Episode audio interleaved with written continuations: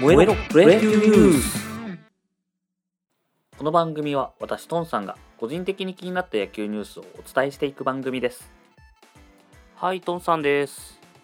今日は3月27日昨日野球開幕しまして翌日の収録となってます。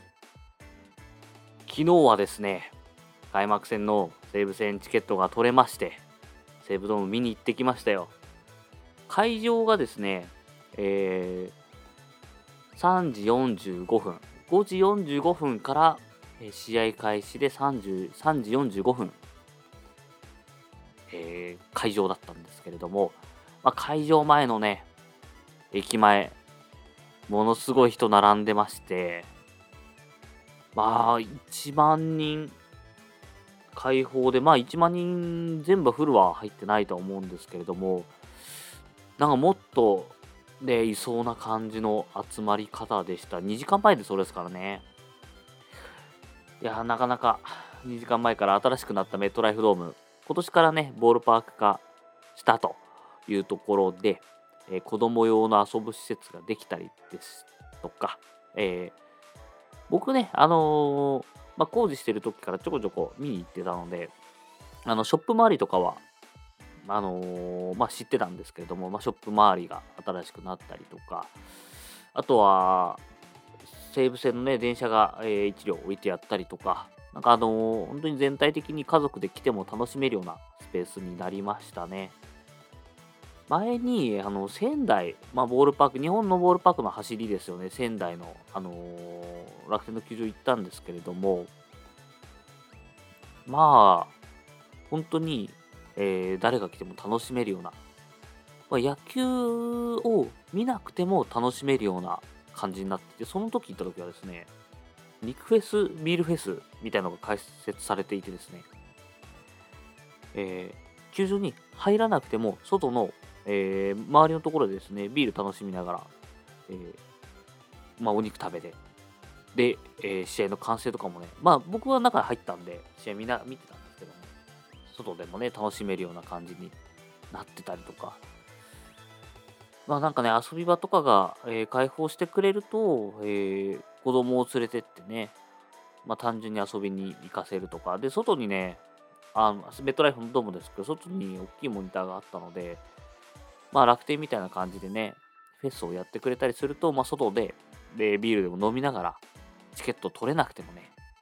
そこのモニターで見れる。で、完成はドームの中から聞こえてくるっていうこ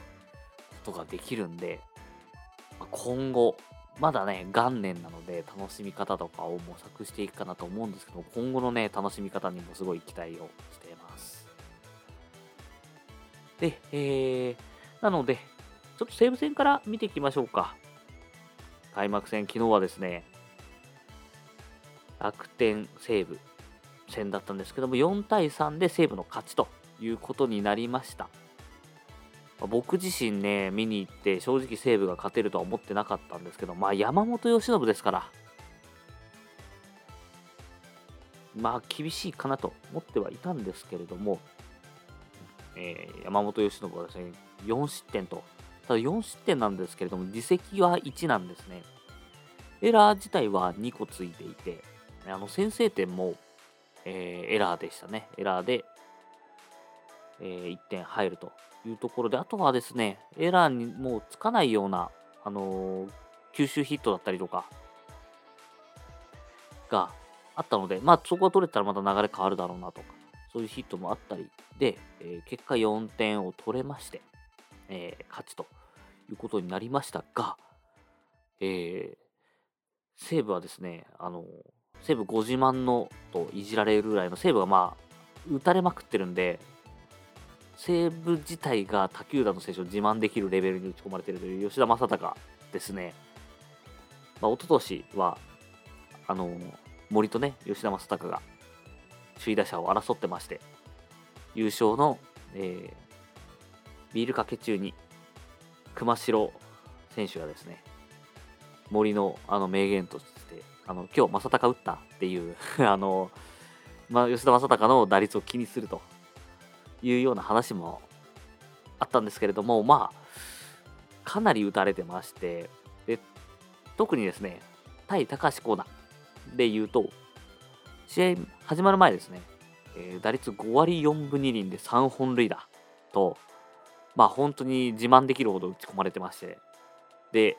これはですね、データ通り、えー、打たれました。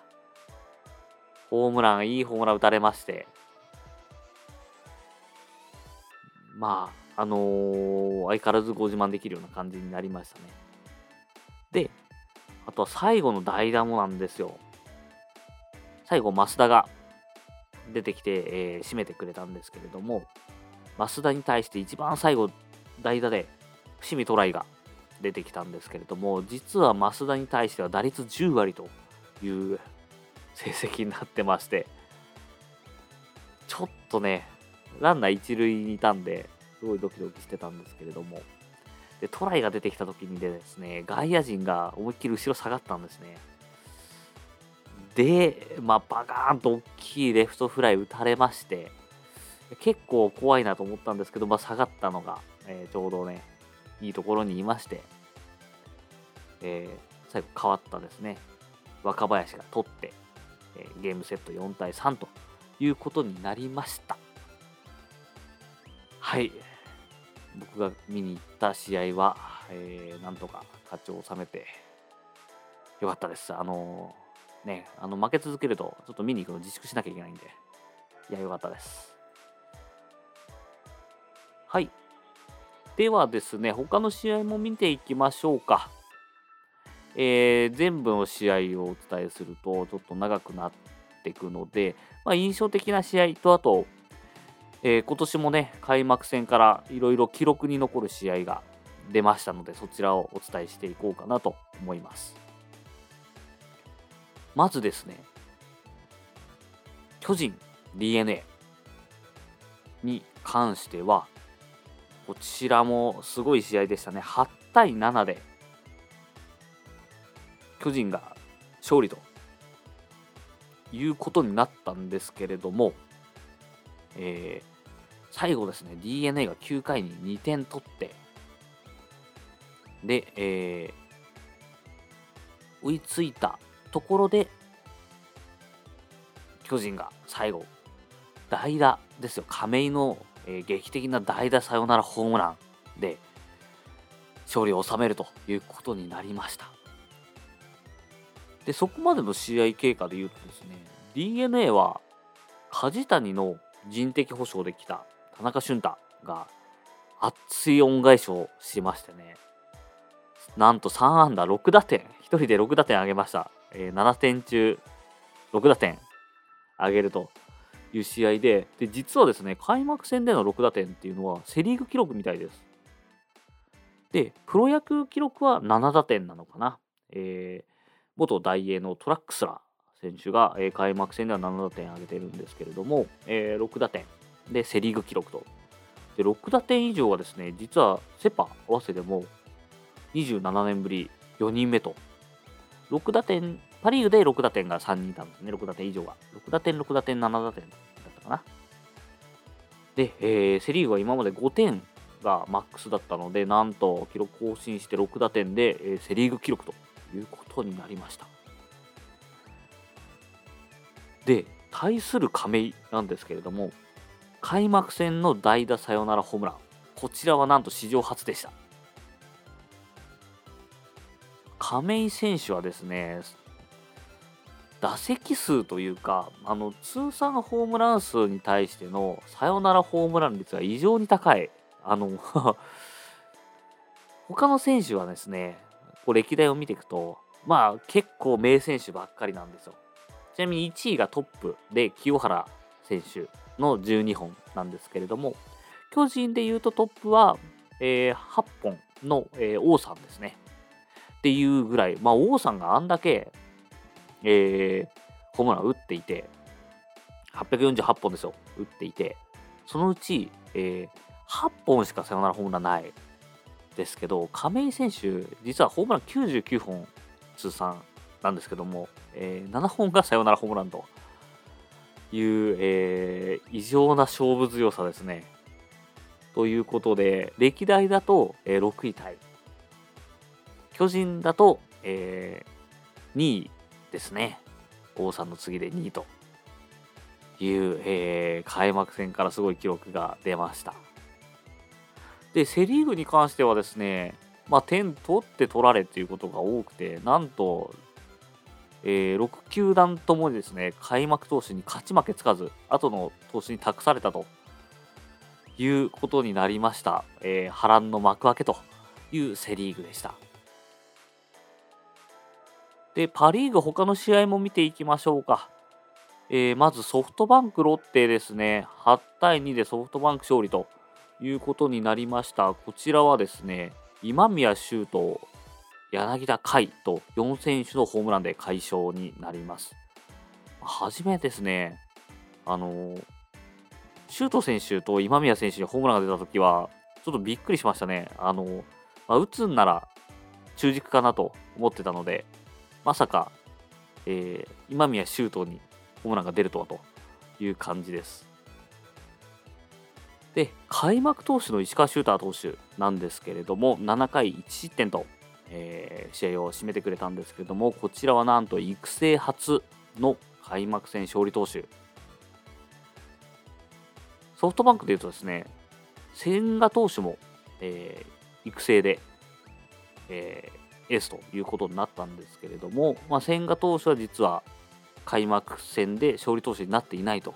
いうことで、え千賀投手を超えて石川修太投手が、え育成初の開幕戦勝利投手ということになりました。で続いて楽天日ハムですね。こちらは8対2で楽天勝利です、えー、快勝ですね。なんと楽天の開幕投手をつかむかあの務めた涌井投手に関しては、えー、史上初の、えー、3球団での開幕投手勝利西武、ロッテ、楽天で開幕投手を務めてさらに勝利を収めたというのが史上初になりました。でこちらの記録にですね花を添えたのが、えー、辰巳選手の先頭打者ホームランですね。オープン戦打ちまくってましたけれどもシーズン入っても、えー、継続です。えー、開幕の、えー、先頭打者ホームランですね。今年1号だったのかな？開幕が楽天ちょっと早かったので、寒いですからね、仙台。この時期割と早く開幕するんですけども。ということに、まあ、試合自体はですね、浅村選手がちょっとエラーしちゃったりとか、えー、日ハムの方はですね、西川春樹選手が、えー、フライ落としたりとか、いう、えー、いろいろ波乱な出来事もありましたけれども、えー、全体的にはですね、鈴木大地選手の操作一掃の、えー、ヒットがあったりとか、いうこともあり、楽天が快勝ということになりました。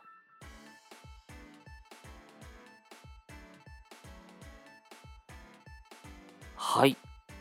今日のですね、プロ野球ニュースはここまでにしようかなと思います。今日の試合も楽しみです。